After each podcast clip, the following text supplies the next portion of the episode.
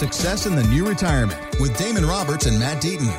And this is the Success in the New Retirement podcast with Damon Roberts and Matt Deaton. My name is Mark Owens, and it's all powered by Acute Wealth Advisors. All the information you can find it at successinthenewretirement.com. Gentlemen, let's get to it. Now, it's a bill that's designed to help Americans save more for retirement.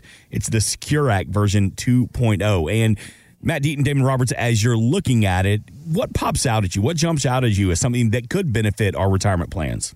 You know, in that Secure Act, if you look at that, I've Googled a summary of the Secure Act 2.0, and it, and it gave you kind of like the top, I don't know, it seemed like 15, 20 changes that occurred. And as I looked through that, I was like, man, there may be like two of these things that my clients even care about.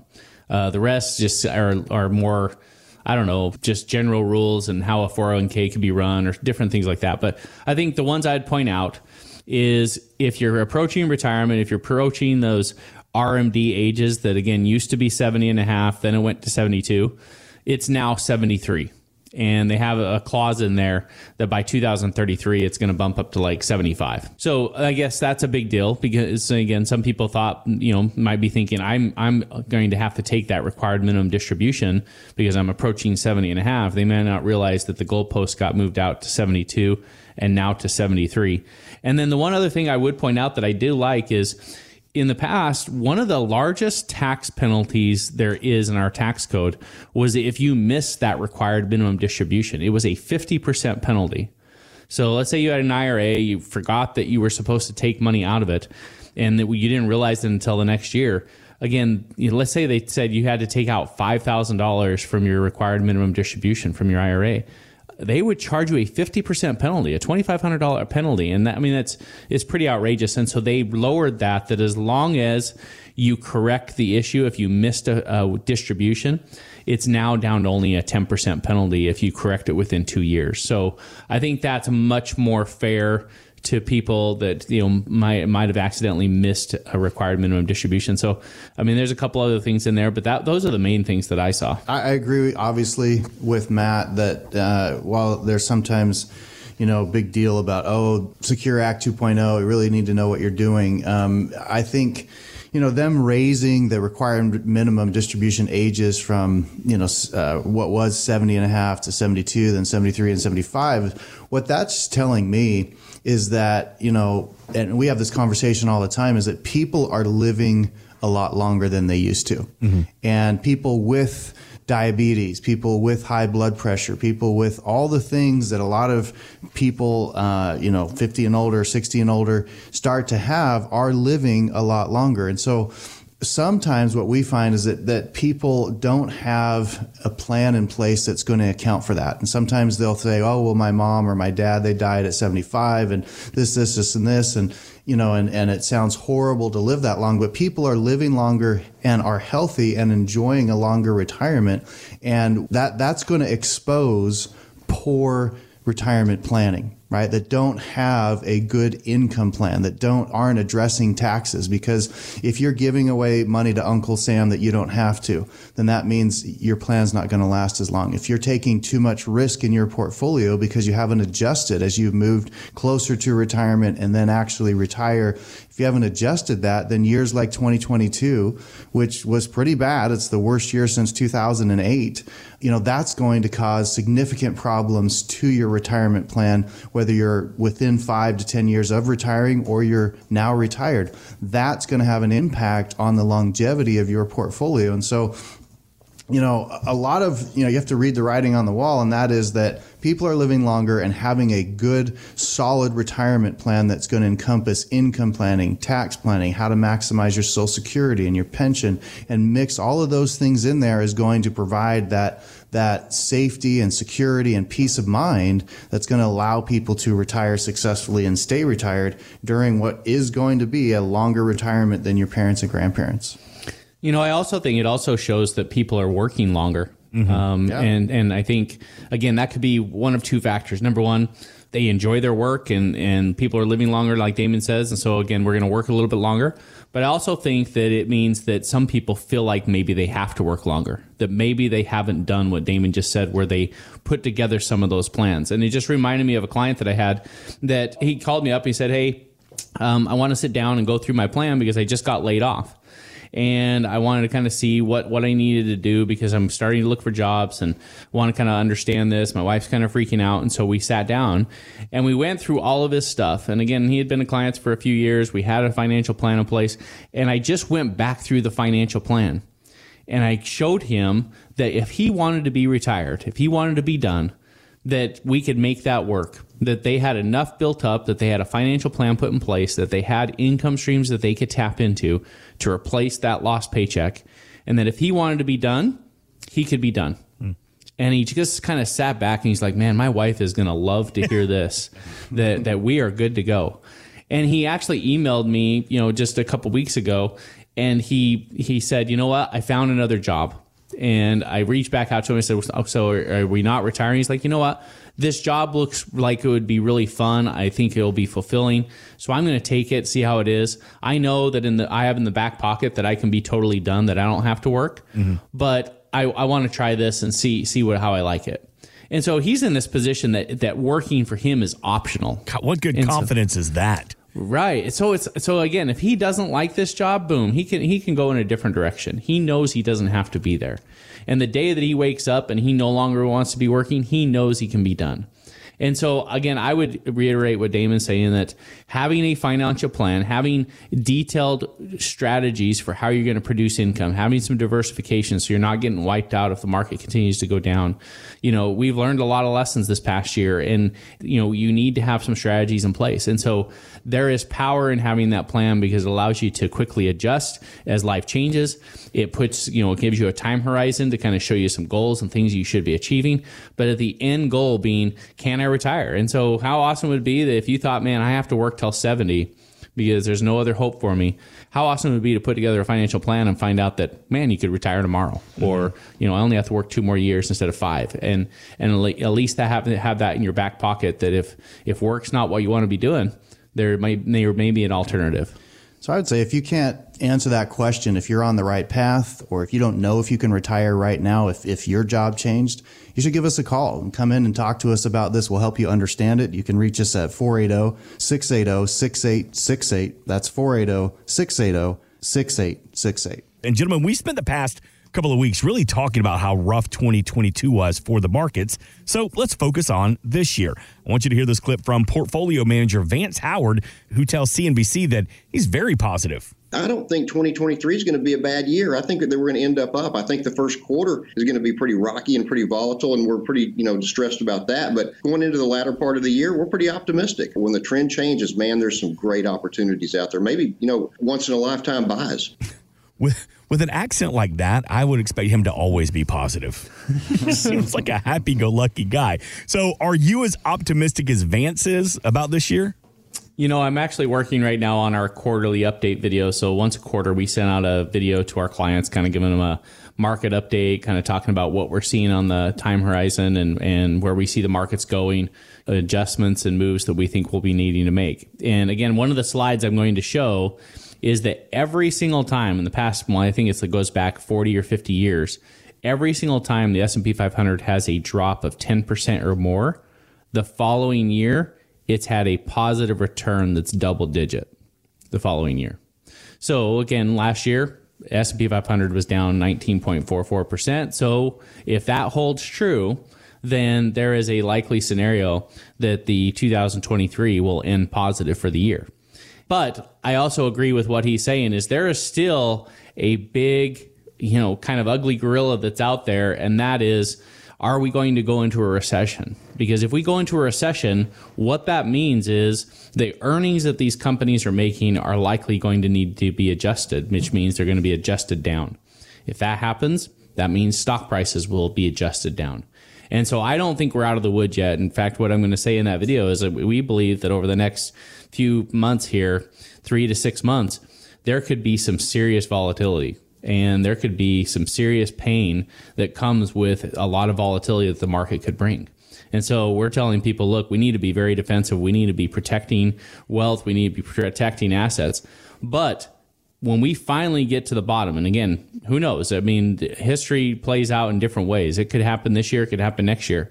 But at some point, there's going to be a bottom, and there's going to be an opportunity to purchase things at a at a steep discount and take advantage of a nice ride.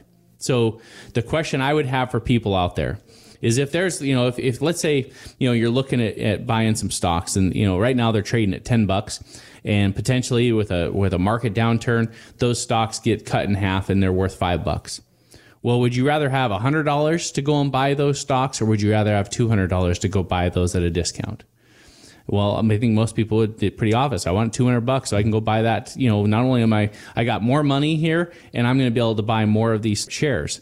So I think what need, people need to be doing right now is the more you can preserve your wealth, the more you can keep that money that you work so hard from going down, the more firepower you're going to have to purchase some of these stocks at a significant discount. If you can do that well, if you can, you know, take advantage of some of those deals, if you can see a market recovery and you've been able to preserve wealth on the way down, it could be a huge windfall in what your retirement accounts look like. And so you could potentially look back and say, okay, what did I start, you know, 2022 at? This is what my account balance was. You know, it's a very likely scenario at the end of 2023. If you can avoid a bunch of losses, you can have more money in your accounts at the end of 2023 than you did even at the beginning of 2022. But you need to have some strategies. You can't just watch it all go down because it's going to take, you know, if the market goes down, we talked about this with our clients too. If the market goes down 30%, you need a 43% return just to get your money back to even. So yeah, everything's on sale, but you have to have this tremendous return to overcome a loss. If you're down 40%, you know, you now you're having to get a 50 something percent return. Again, it's it's remarkable how much you have to get in returns if you suffer a big loss. So we've got to preserve those assets on the way down. So we have more of those to take advantage of a ride up, and that's how you truly build wealth. Matt, I want to go back to you said how a lot of people don't realize if you lose 30%, you have to get 40% plus back to get back to where you start. Do, do a lot of people, they're almost taken back when they say, oh, I lost 20%. What do you mean I need to get 30% back? Well, again, I mean, it's we do this scenario in a, in workshops. So we'll put a, you know hundred dollars up there, and we say, "Hey, everybody, okay, what if you had hundred dollars and it went down by thirty percent? Where are you at?" And the class like everybody, you know, seventy bucks, easy. Yep. Okay, so okay, the very next day it goes up by thirty percent, or it goes, you know, takes a week or two or a month. You know, it goes up by thirty percent. And so I said, so right, but we're right back to hundred dollars, right? And I draw that on the board and throw it up on the slide and almost all of the class sits there and nods their head. Yep, yep. It went down thirty percent. It went up thirty percent. We're back to hundred bucks. But then there's usually one or two that go, "Wait a minute, no." And if you do the math on that, your hundred dollars is not hundred bucks. It's really ninety one dollars because it right? only went up thirty percent of seventy bucks. Correct. So again, you need a forty three percent return to take that seventy bucks and get it back up to hundred. And so once you show them that then the light bulb goes on. It's like that aha moment. They go, okay, so if I can preserve wealth, if I can avoid those losses, I don't need crazy double digit, crazy, you know, you know, 40, 50, 60% returns just to get my money back to even. Mm-hmm. And so, you know, it's just about managing risk because if you can manage risk, then you're going to be able to come out at the end of a downturn in the market in a better financial position. And Damon, I want to talk about fees for a couple seconds because you mentioned off the air that some of your clients, some families in the community, they're starting to get a little taken back about the amount of fees that they're spending in the 401ks and their IRAs. Is that becoming more of an issue? You know, I don't know that it's becoming more of an issue, but you know, we live in now what we call the information age, and so it's it's a lot easier to find information about your investments than it used to be.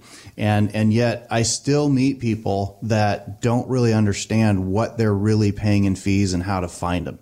And so, as part of you know our analysis of your portfolios, that's one of the things that we'll look at is, is help you understand what are you really paying in fees because I've got, you know, people that come in and in their 401ks because they're not paying an advisor will say I'm not paying any fees. Well, guess what? In most 401ks, your primary investment vehicles are mutual funds, which have second largest fees of any investments out there, second to variable annuities right? So there are there are fees and and they vary. They're they're different depending on the fund you choose, but where do you find that?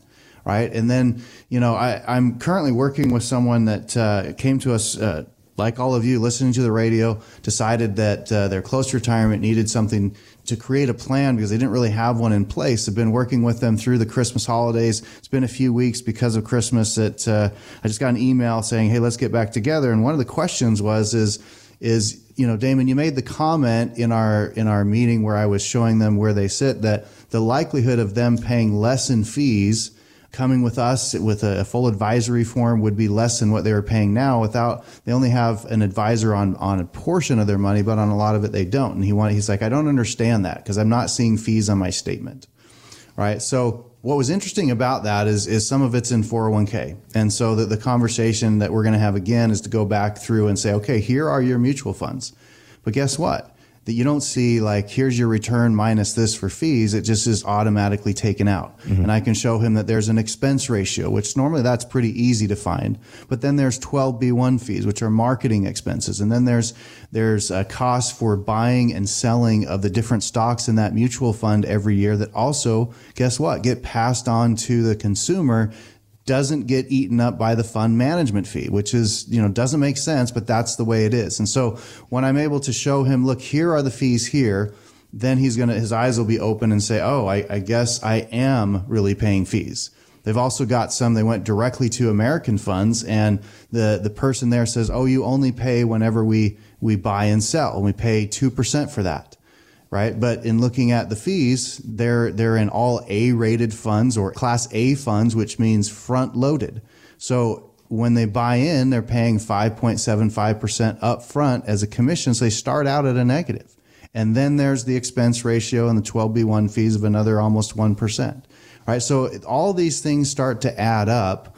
And then on, on where their, their advisor is, they're paying 2% for the advisor uh, fees there, and then they also have some mutual funds there. So in reality, there's all these fees that that are not just blatantly, you know, stated. Here's what they are. Mm-hmm. And and Wall Street is is become very proficient in hiding fees in, in big prospectuses and things like that from the consumer, but they are there. Nothing's free in life. That statement is still true. And it's not that Matt and I work for free either, right? We have fees, but what, what you have to determine is, is what's the value? for what I'm paying in fees, am I getting a good return that's commensurate? Am I getting, you know, additional advice for taxes and all these other things? And is it worth it to me? Right? Because the worst thing that, that, I mean, think about it. How often have you been out buying something, you buy something, you feel good about it, and then all of a sudden you talk to your buddy and he got it for $15 cheaper, same exact thing. Right. Right. You feel like you feel junky. Mm-hmm. Like I, I don't that, that I feel ripped off. And that's what you don't want. We want to be make sure that people feel like they're getting the value for the fees that they are paying. And there are fees on every kind of investment. And so we're going to help you understand what those are, what you're currently paying. Because wow, if you could put five, ten thousand dollars back in your pocket per year, again, that that bolsters your plan. It's like getting a five to ten percent return. Thanks for listening. Want more from Damon and Matt? Check out successinthenewretirement.com. And while you're there, drop us an email with your questions. Investment advisory services offered through Acute Investment Advisory, LLC, a registered investment advisor. Insurance and annuities offered through its affiliated company, Acute Wealth Advisors, LLC. Tax and or legal advice is not offered by either company or their affiliated companies. Consult with your tax and legal professionals for guidance on tax or legal matters. The information presented should not be viewed as personalized investment advice. All expressions of opinion are subject to change. We are not affiliated with nor endorsed by the Social Security Administration or any other government agency.